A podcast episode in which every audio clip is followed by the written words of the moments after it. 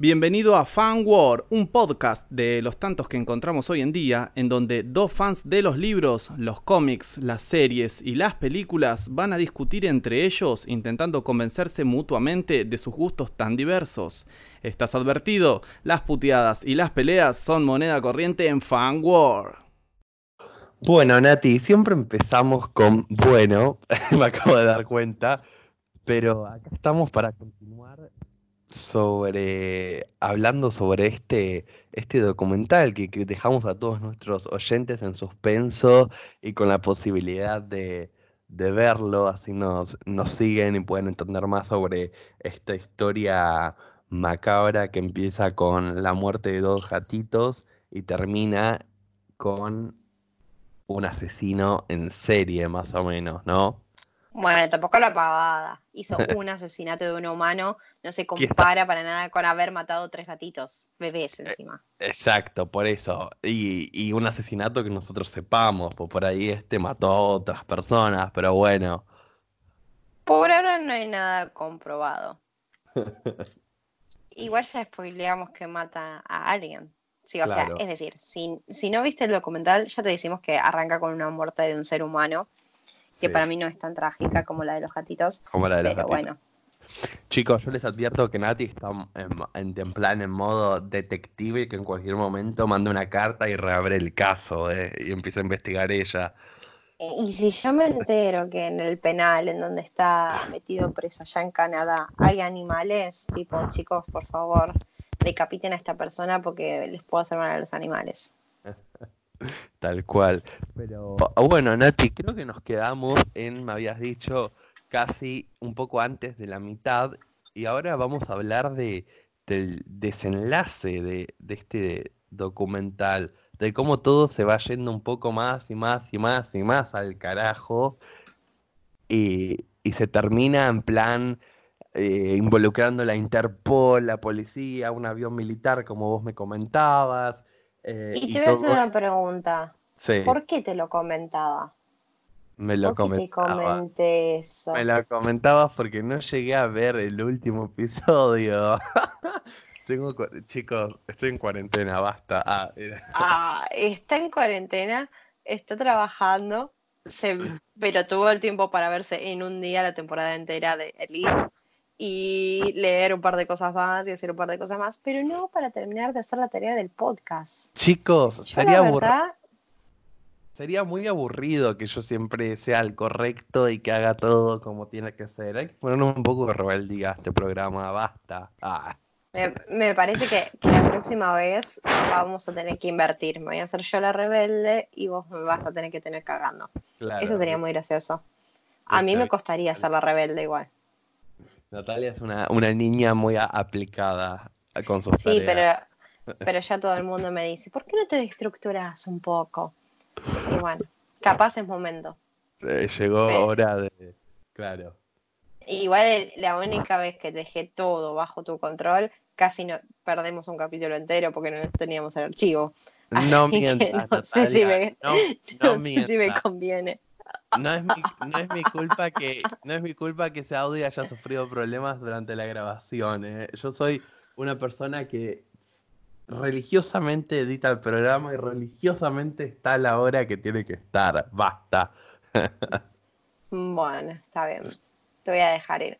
Entonces, hoy me vas a hacer hablar mucho a mí. Te voy a hacer hablar mucho a vos, sí, tal cual, Nati. No tengo nada para tomar. No, no me puedes mandar así holográficamente Un vaso alguna bebida alcohólica, algo. Bueno, Alcohólica, Natalia, son y es temprano. Estamos grabando las esto 10 de la a las mañana. 10 de la mañana. Bueno, 10 y 35. Es verdad. Una honey no le hace mal a nadie. Para empezar el día bien. Perdón. Hoy hace- Claro, y con unas papitas con cheddar. Y no pido más. Me parece bien. Bueno, el primer, la primera parte del podcast, de este episodio del podcast dedicado al documental Don't Fuck with the Cats, Hunting eh, Murder, eh, lo que hablábamos es, bueno, del primer video que, Lu- que Luca Magnota sube a internet, que se llama One Boy, Two Kittens, y se lo muestra al principio acariciando dos gatitos bebés y después los asesina en vivo, los mete en una bolsa Ziploc, les saca el aire con una aspiradora no puedo creer que ser del mal que es para hacerle eso a dos gatitos tan chiquitos que si fuera por mí estarían conmigo abrazados durmiendo en la cama tan chiquitos y bonitos. Y en el segundo episodio de este documental que cuenta de tres episodios, en el segundo vemos un video que ya les adelanté un poco en el episodio anterior, en donde Luca eh, vuelve a asesinar a un gatito, pero con, no me acuerdo si es una boa, porque... Eh, sí, una serpiente, digamos. Una serpiente muy grande que al principio también estaba jugando con el gatito, qué sé yo, y después como que hace que la boa se coma al gato. Y ya a partir del segundo video fue como que Donna y John Green se ponen así como locos, como diciendo, bueno, esperen, what the hell is going on. Así que como que su investigación empieza a ser muchísimo más intensa, muchísimo más intensa y empiezan a seguir el rastro eh, muy al día a día a este tipo. Empiezan eh, y empiezan a analizar también el, su perfil como asesino, es decir, si está arrancando así. Y no es que nadie se entera, sino que se los está mostrando a todo el mundo. ¿Qué sigue? ¿Cuál va a ser su próximo video? ¿Cuál es la línea que divide entre matar animales y matar personas? Y como que ahí, yo ya lo vi hace como un mes el documental, no me acuerdo bien, pero no me acuerdo si es que ellos eh, descubren que Luca es canadiense y demás, y no sé si hacen como una primera denuncia. El tema es que, decime. Sí, sí, hacen como una primera denuncia, que es lo que lleva a la policía a este departamento, que lo comentábamos en el capítulo anterior que ellos se encuentran a través de, del Google Maps y ahí descubren que vivió ahí esta persona, pero que se había mudado de, este departamento, que bueno, a raíz de una foto de él que se ve... Es verdad que... Es verdad que no, que no encuentran muchas cosas en el departamento encima. Claro. Sí, sí, a raíz de, esta foto que se da tras una estación de servicio, empiezan a buscar como la marca, sucursales y dan ahí con, con este edificio. Eh, y sí, a raíz de eso es como su primer contacto formal con la policía, porque antes es como creo que no les daban mucha bola. Y, creo que estaban más cuidadosos, pues esto corregime, pero recién me vino como un flash, y no sé si es así, de que, no sé si en el primer capítulo, cuando supuestamente dan con una persona, que le hacen como un scratch público en todos lados, esto que está tan de, moda ahora, el tema del scratch. Y creo que la persona esta no se termina suicidando y resulta que no es. Es en este. Es verdad. Es en este documental, ¿no? O sea, como, como que este falso scratch por no tener bien la información causa que una persona se termine suicidando. Igual creo que era una persona que ya de por sí venía con algunas tendencias depresivas y que no sé si estaba metido en otro quilombito. No me acuerdo si era 100% culpa a raíz de esto. Pero también es, es, como vos me decís, lo que te da para pensar, mirá lo que pasó hace 10 años y es algo que hoy en día sigue sucediendo. Obviamente que si uno quiere denunciar un caso, a mí me pasa mucho de, de ver con todo este movimiento feministas y demás, que capaz las chicas al leer eh, no sé, las experiencias negativas, obviamente, que pasaron otras mujeres, otras adolescentes, otras niñas, al leerlos en las redes, sienten la necesidad de contarlo también en las redes, por más que capaz lo, ideal sería antes de anunciarlo en una red, hacer una denuncia como corresponde para que la persona, claro, sufra, digamos, las consecuencias que debe sufrir, pero capaz está optando mucho por eso de hacer la captura de una foto y escracharlo enseguida. Que no es que uno duda, porque, a ver, nuestra primera intuición es creerle a esa persona que está haciendo el scratch. Pero, ¿qué pasa, como nos cuenta este documental, qué pasa si haces el scratch, un scratch tan masivo, y no es? En este caso, culparon a una persona que no tenía absolutamente nada que ver. Y yo no me acuerdo si puntualmente fue por este tema. Creo que no era, fue como que fue una acumulación de cosas que terminó en suicidio, está incluido. Pero es como algo tipo re jodido, ¿entendés? es como que a partir de ahí, Dana y John se empiezan a replantear un montón de cosas. Claro, que creo que si no me equivoco es como que ahí hacen como un parate y después como que este grupo vuelve a activarse cuando, bueno, aparece este segundo video que era el de, el de la boa. Claro. Y ahí medio como que de a poquito vuelven a la marcha y llega el tercer video. Claro, sí, que ahí es el cuando ya se va todo al carajo y ya se convierte en algo peligroso, digamos. No peligroso, algo totalmente enfermizo. Sí, sí, sí, one lunatic, one ice pick, eh, que, que vendría a ser un lunático y un pica hielo. Es un video que me parece que lo vas a explicar a vos mejor porque me da mucha cosita. Bueno, tenemos que después se conoce, bueno, no me voy a adelantar. Básicamente es un video en el que tenemos una persona, si no me equivoco, eh, no sé si está atada, drogada o tumbada en una cama. Las tres cosas. Sí, y aparece, bueno, este Lucas Magnota era el apellido. Luca Magnota. Sí, con un supuesto picadielo, que después creo que nos cuentan que en realidad no es un picadielo o algo así, pero que parece. Eh, y nada, chicos, ya saben qué pasa. Lo apuñala, eh, no sé cuántas veces, pero creo que un montón de veces. Y lo sube a YouTube. Entonces, nada, cuando pasa esto, ya empieza a, a interceder Interpol, la policía, que esto, que lo otro. Y Eh, que había. Y vuelve a haber un animal. Creo que había un perro también. Se escuchaban ladridos de un perro, sí, que creo que por eso Que también después lo, lo también. enganchan. Sí, y es, es bastante jodido este video. Y, y te vuelvo a repetir lo, lo que te hablé en, el- en la semana pasada, del capítulo anterior, en estas Sí. cosas de que el documental te muestra cierta mirada, pero después si te pones a googlear y empezás a leer algunos portales de noticias, que obviamente los portales de noticias hoy por hoy por vender puede ser que estén inventando datos, ¿no? Pero como que en algún momento se decía como que Luca, en- cuando esta persona X estaba drogada y atada, no sé si como que lo había abusado, un semicaso de necrofilia, digamos, por más que no estuviera Sí. 100% muerto en ese momento. Y eh, después también las formas de él, de, de ponerse encima del cuerpo, de apuñalarlo, etcétera, etcétera, era como bastante era, se parecía como que había sido actuado, que era como bastante heavy, no era simplemente un arranque de locura y chacan, chacan, chan, te quiero matar tipo psicosis. No, no, tal cual. Era, como, que- un, trabajo como- específico. Sí, claro, no es que se graba matándolo y ya, sino como era, era algo más macabro, más preparado, digamos. Todo Por- tiene, todos los videos tienen una introducción en la que no te muestra realmente de golpe qué es lo que está pasando. Pero obviamente que si sos Donna o John Green, que lo venís siguiendo hace dos años y venís siguiendo la calidad de sus videos, te vas a dando cuenta que arranca re tranquilo y después termina matando a una persona. O bueno, en los primeros casos terminaba matando animales. Y ahora hizo el gran salto.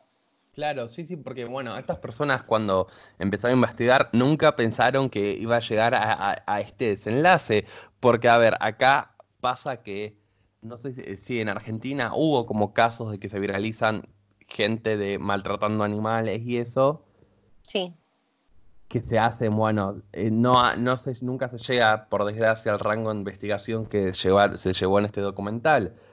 Estamos Pero en Argentina, yo- olvídenlo, claro, no van a olvidate. dedicarle tiempo ni plata a eso. No, olvídate. Entonces, yo creo que eh, este grupo de Facebook empezó más que nada para, para meterlo preso por este crimen, pero nunca pensaron que iba a llevar a que realmente el chabón era una, un asesino en potencia, digamos.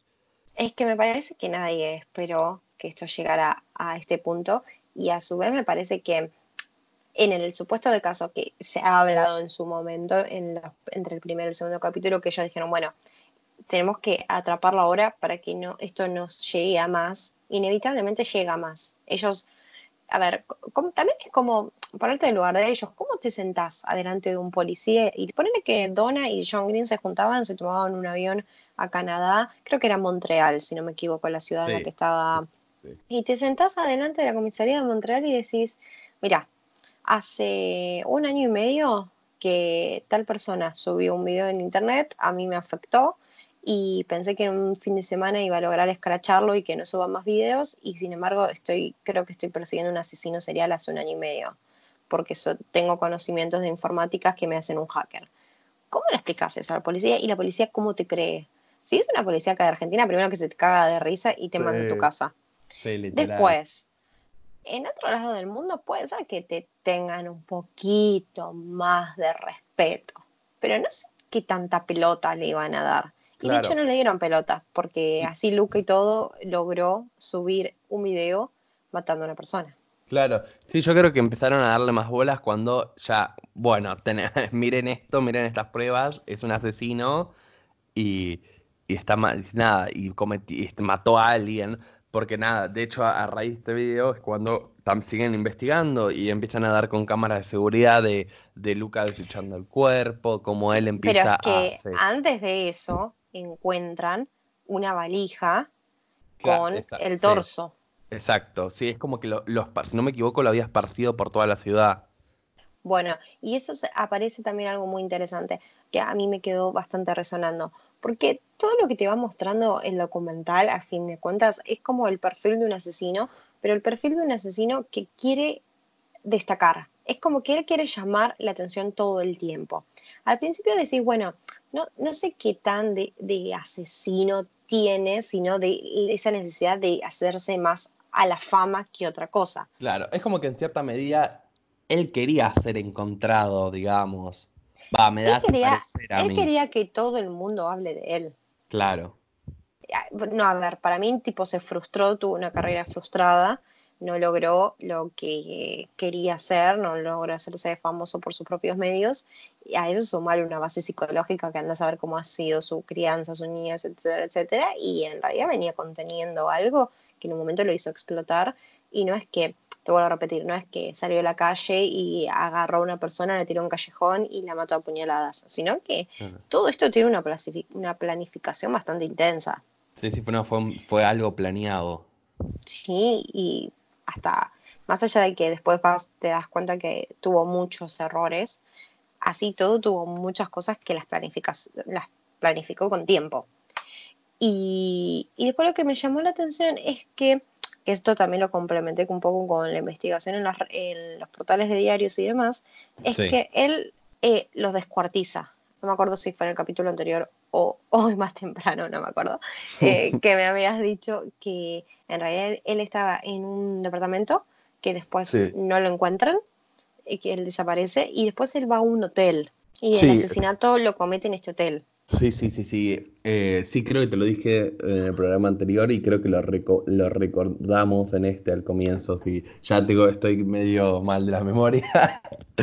Pero, claro, no, pero sí, este, esta persona eh, chin- eh, de origen chino-asiático, si no me equivoco, Sí, también era buscada, porque nada, antes de que cuando, lo, cuando encuentran este cuerpo, eh, empiezan a investigar más todavía, y viste, yo te hablaba de lo de las cámaras de seguridad, también aparece una Mm. cámara de seguridad de él entrando con esta persona, creo, al departamento.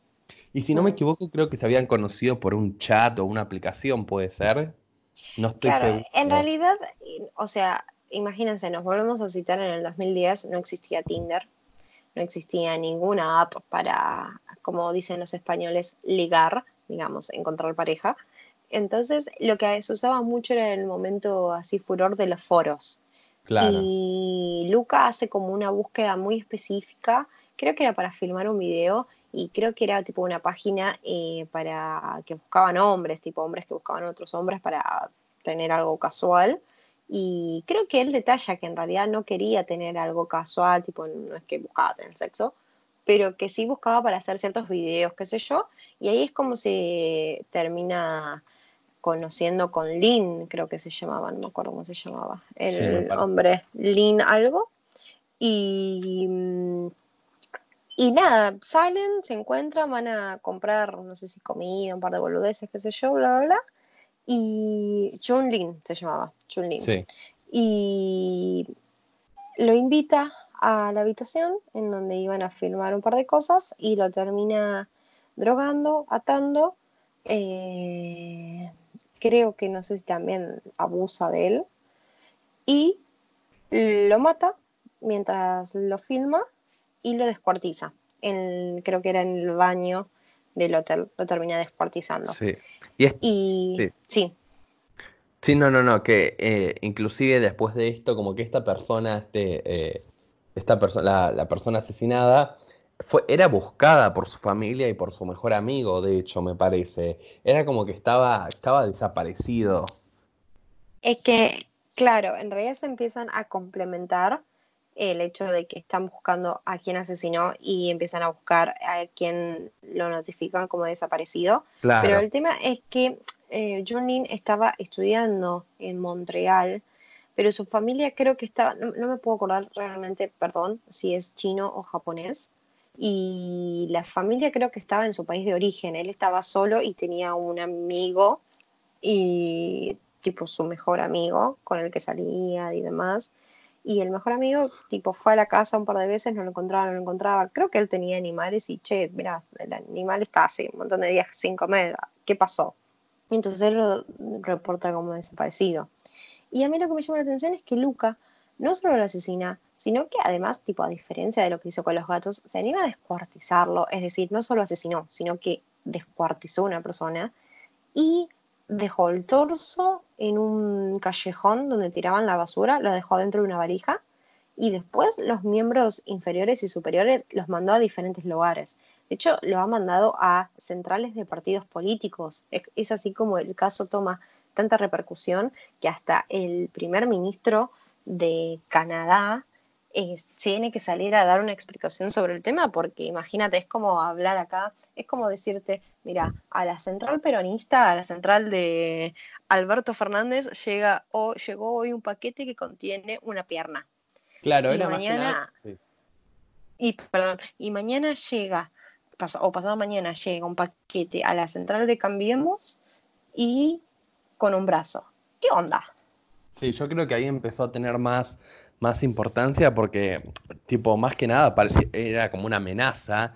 Entonces, che, nos llegó esto, alguien nos está amenazando. Yo, supongo que pensarán estos centros políticos, ¿no? Porque pero, encima también amenaza de quién, porque si vos decís, bueno, che, le, llegó Alberto Fernández, bueno, es el hijo de puta de Macri. Pero no, le llegó a los dos. ¿Entendés? Entonces, ¿qué está pasando? Y después, te vuelvo a repetir, que esto no lo dice el documental, lo encontré en una página, no me acuerdo si en la página del país o de cuál, que hay unos miembros que semanas después, porque encima él eh, va y los manda por correo. Hay filmaciones que lo muestran a él mandándolo por correo. Y llegó un par de miembros también a un, colegio, supuestamente. Tipo, ah, ¿cuál es la necesidad? Sí, estaba re loco y ahí es como que empieza, digamos, a la brecha a reducirse mucho más, lo empiezan ya tipo, Donna y John eh, hacen una denuncia formal, eh, con mucho esfuerzo llega la denuncia en el medio de la investigación aparte del cuerpo eh, descuartizado, se empiezan a complementar, empiezan a complementar los datos, qué sé yo, bla, bla, bla, Presentan muchísimas pruebas. Sí pruebas y cada vez empiezan a, analizar ese perfil bastante enfermo del tipo, empiezan a, buscar a la madre, la madre que cree todo el tiempo en él, en ningún momento la ves dudar sobre que su hijo es inocente, es más, le empieza a echar la culpa a una X persona, que supuestamente era un exnovio de Luca, que ella tiene la teoría de que lo maltrataba y lo obligaba a hacer un montón de cosas, así que ponerle Manny, creo que se le llamaba, le decían Manny, no, porque Manny es el culpable de todo lo que está pasando, porque lo influencia mucho a mi hijo, qué sé yo, la verdad es un hombre poderoso, etcétera, etcétera, etcétera. Y la realidad es que en todos los videos que lo muestran a Luca no lo ven con otra persona, solamente en el caso que lo ven con Julín cuando entran al edificio y después Luca sale ya solo y sale con diferentes bultos y no sale nunca más con Junlin entero, digamos. Y... Mm, en, cierta medida, porque digo, lo planeó, el chabón no es boludo, pero yo mm. creo que se deja ver por las cámaras a propósito. Es como que eso, es como vos decís, es, creo que es como estos asesinos que quieren ser encontrados, que quieren llamar la atención. La semana pasada te dije que había notado un par de cosas que las que me quedaron resonando. Hay algunas que ya me las olvidé, Hay otras que no. Pero entre ellas está eh, en el primer episodio, cuando a Donna le llega un nombre y apellido por mensaje de Facebook. Es obvio que es él. ¿Entendés? Es obvio que se están dando cuenta que están culpando a una persona que no es, que están yendo para un lado que no es. Entonces se dice, bueno, espera, no estoy siendo lo suficientemente inteligente como para que me empiecen a seguir a mí. Así que, ¿qué voy a hacer? Voy a hacer, crearme un perfil falso en Facebook y les voy a pasar mi nombre y apellido.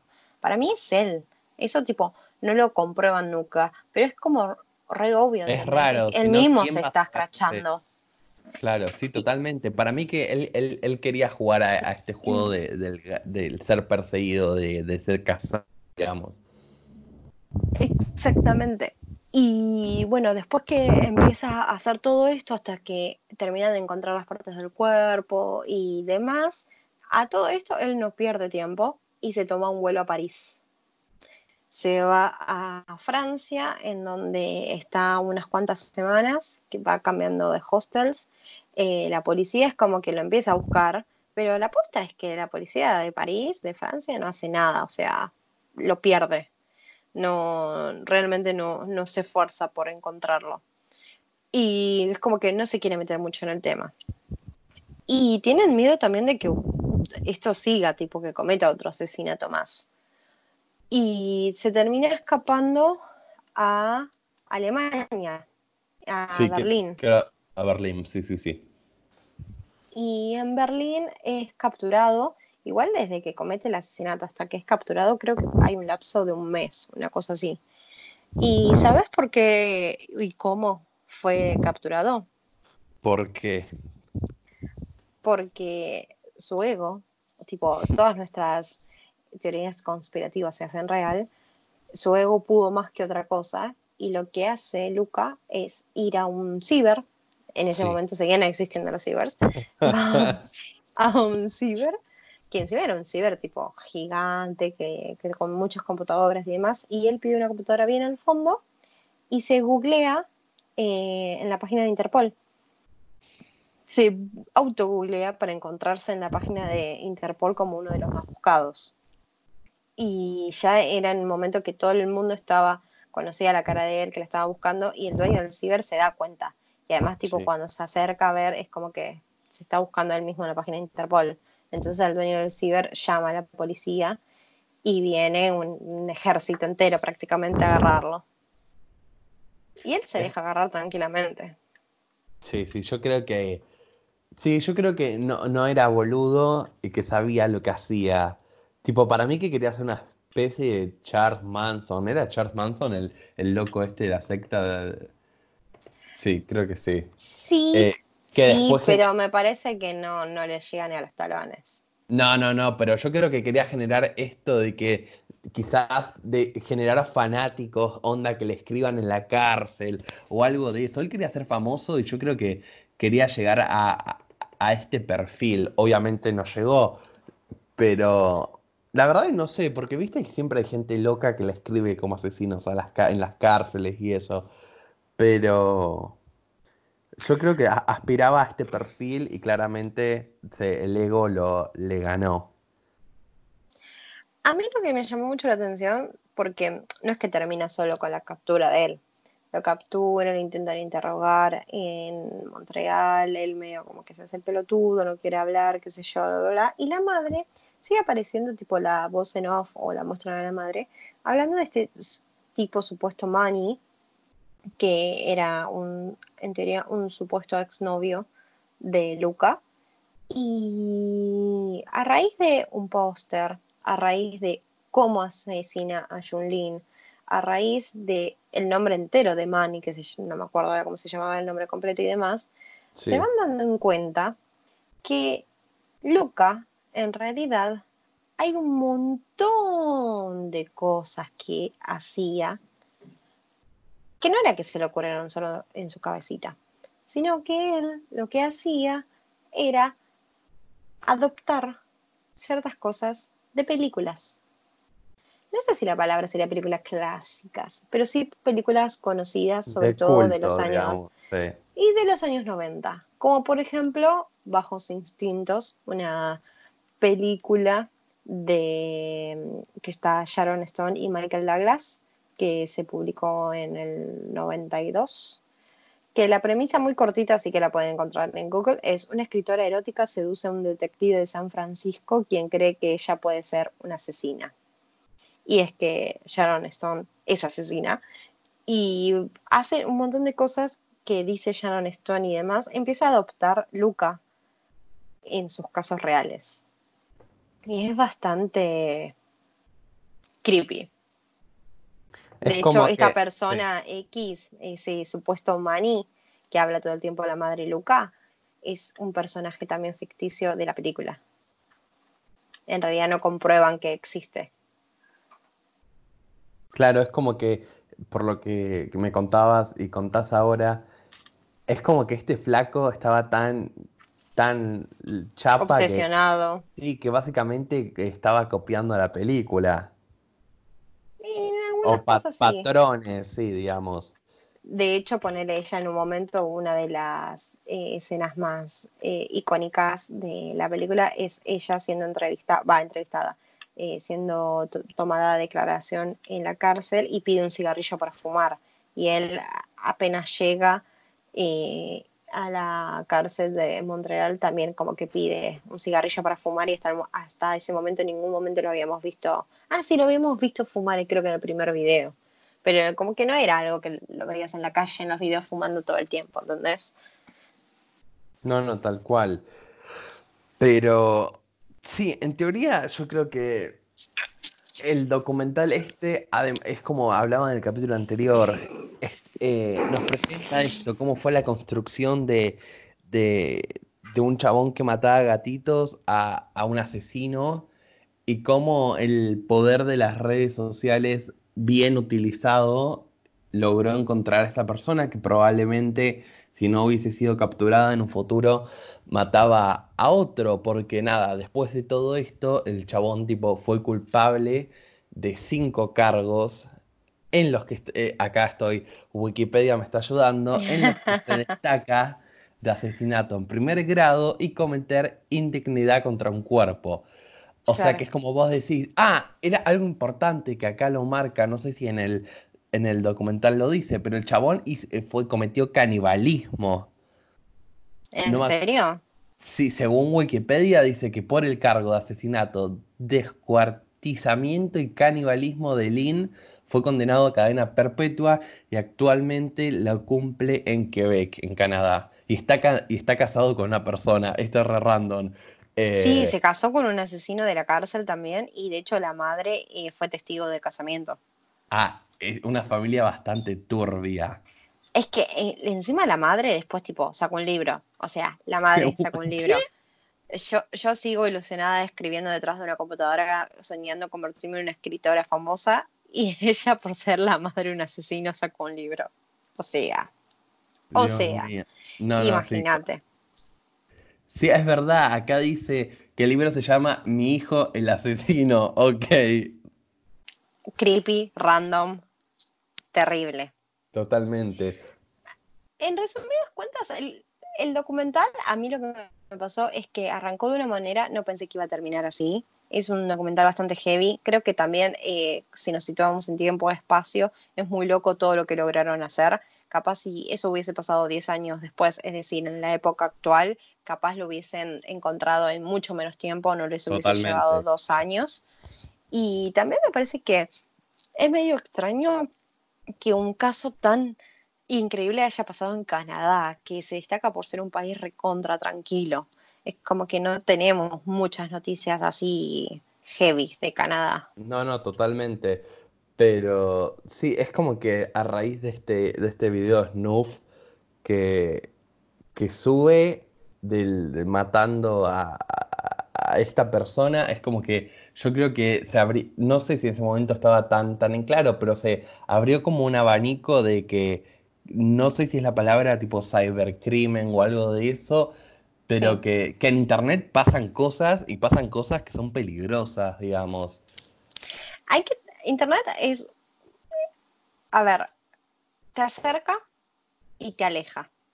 Y además te expone hoy por hoy, al ver tantos avances tecnológicos, a veces como que nos sentimos recontrapoderosos, ¿no? Porque mira, yo tengo un celular último momento y puedo hacer todo esto. Pero es como que no llega a terminar de ser una herramienta que para diferentes personas tienen diferentes fines. Nosotros capaz hoy por hoy lo utilizamos, ponerlo yo hoy por hoy, todo lo que es internet lo uso para trabajar, para estudiar y para boludear. Todo lo que son las redes, etcétera. No me pongo a investigar o sea, aunque sea ciertas cosas puntuales, pero tipo Facebook ni lo uso si alguien me, me, manda para ser su amigo y es medio raro y no lo conozco y no tengo amigos en común, no lo voy a aceptar, es una cuestión lógica. Lo mismo con mi Instagram privado, que el personal mío lo tengo en privado y no te voy a aceptar si no te conozco, ¿entendés?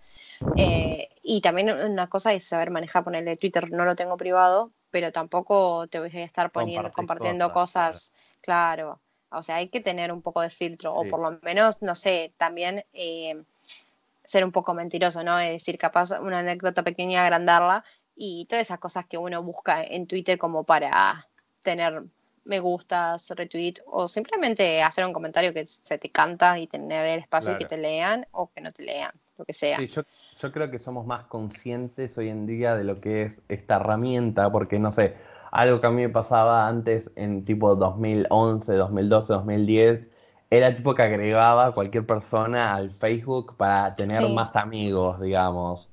Bueno, pero en eso yo siempre fui recagona, ponele. Yo eso no, nunca lo hacía.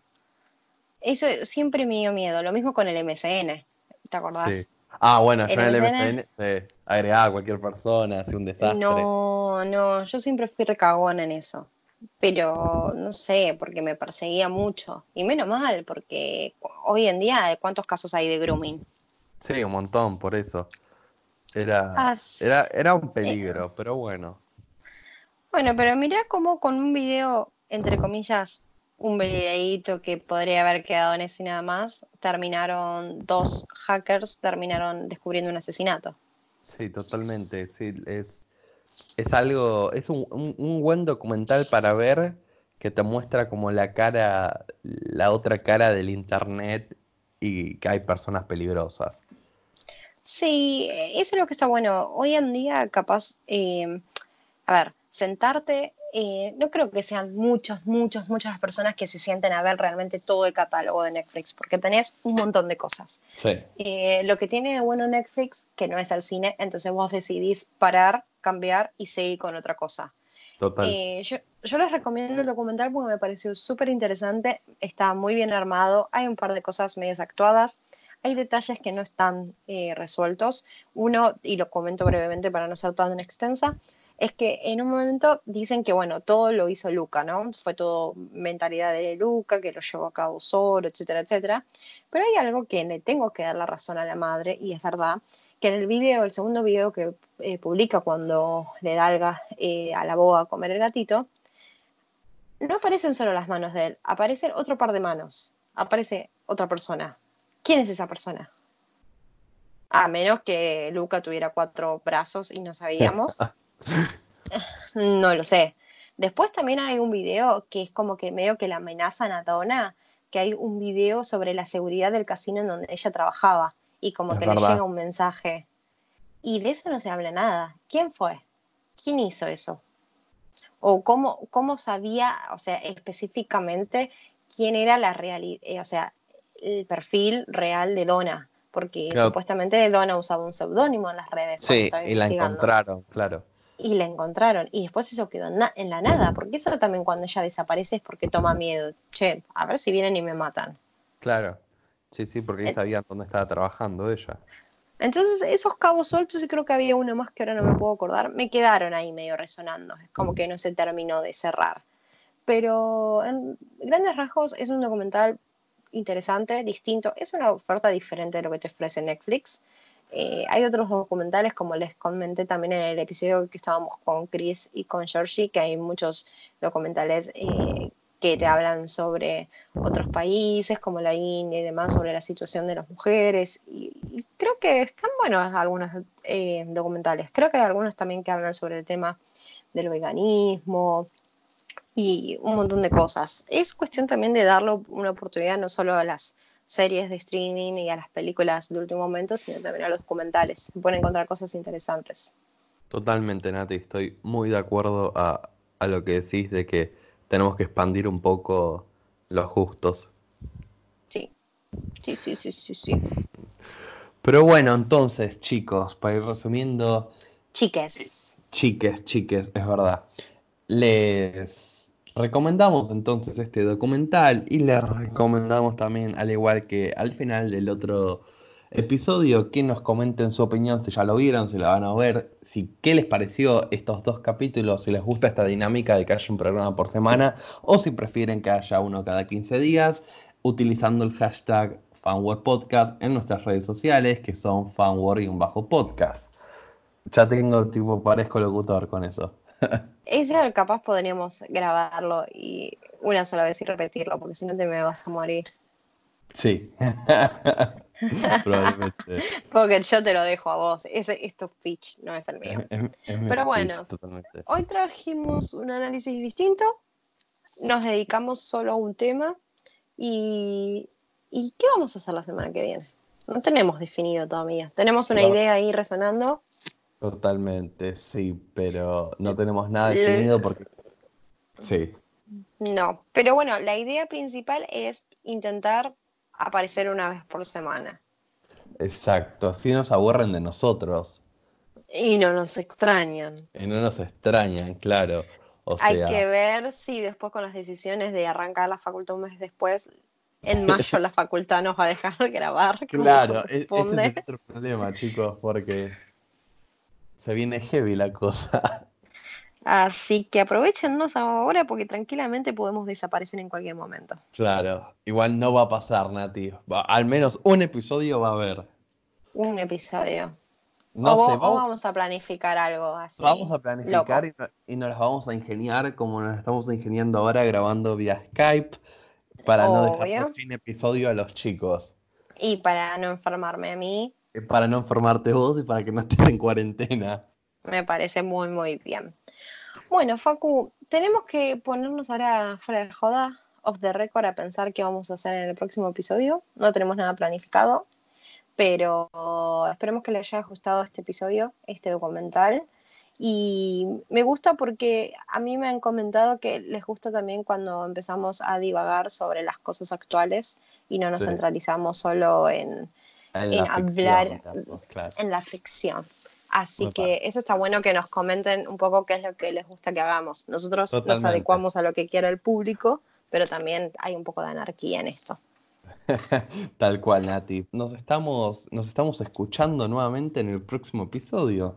Exactamente, que va a ser dentro de una semanita. Dentro de una semanita. Así. exacto. Así que portate bien y espero que ya no sigas en cuarentena, por el amor de Dios. Yo espero lo mismo, Nati. Nos Muy- vemos. Chao, Facu.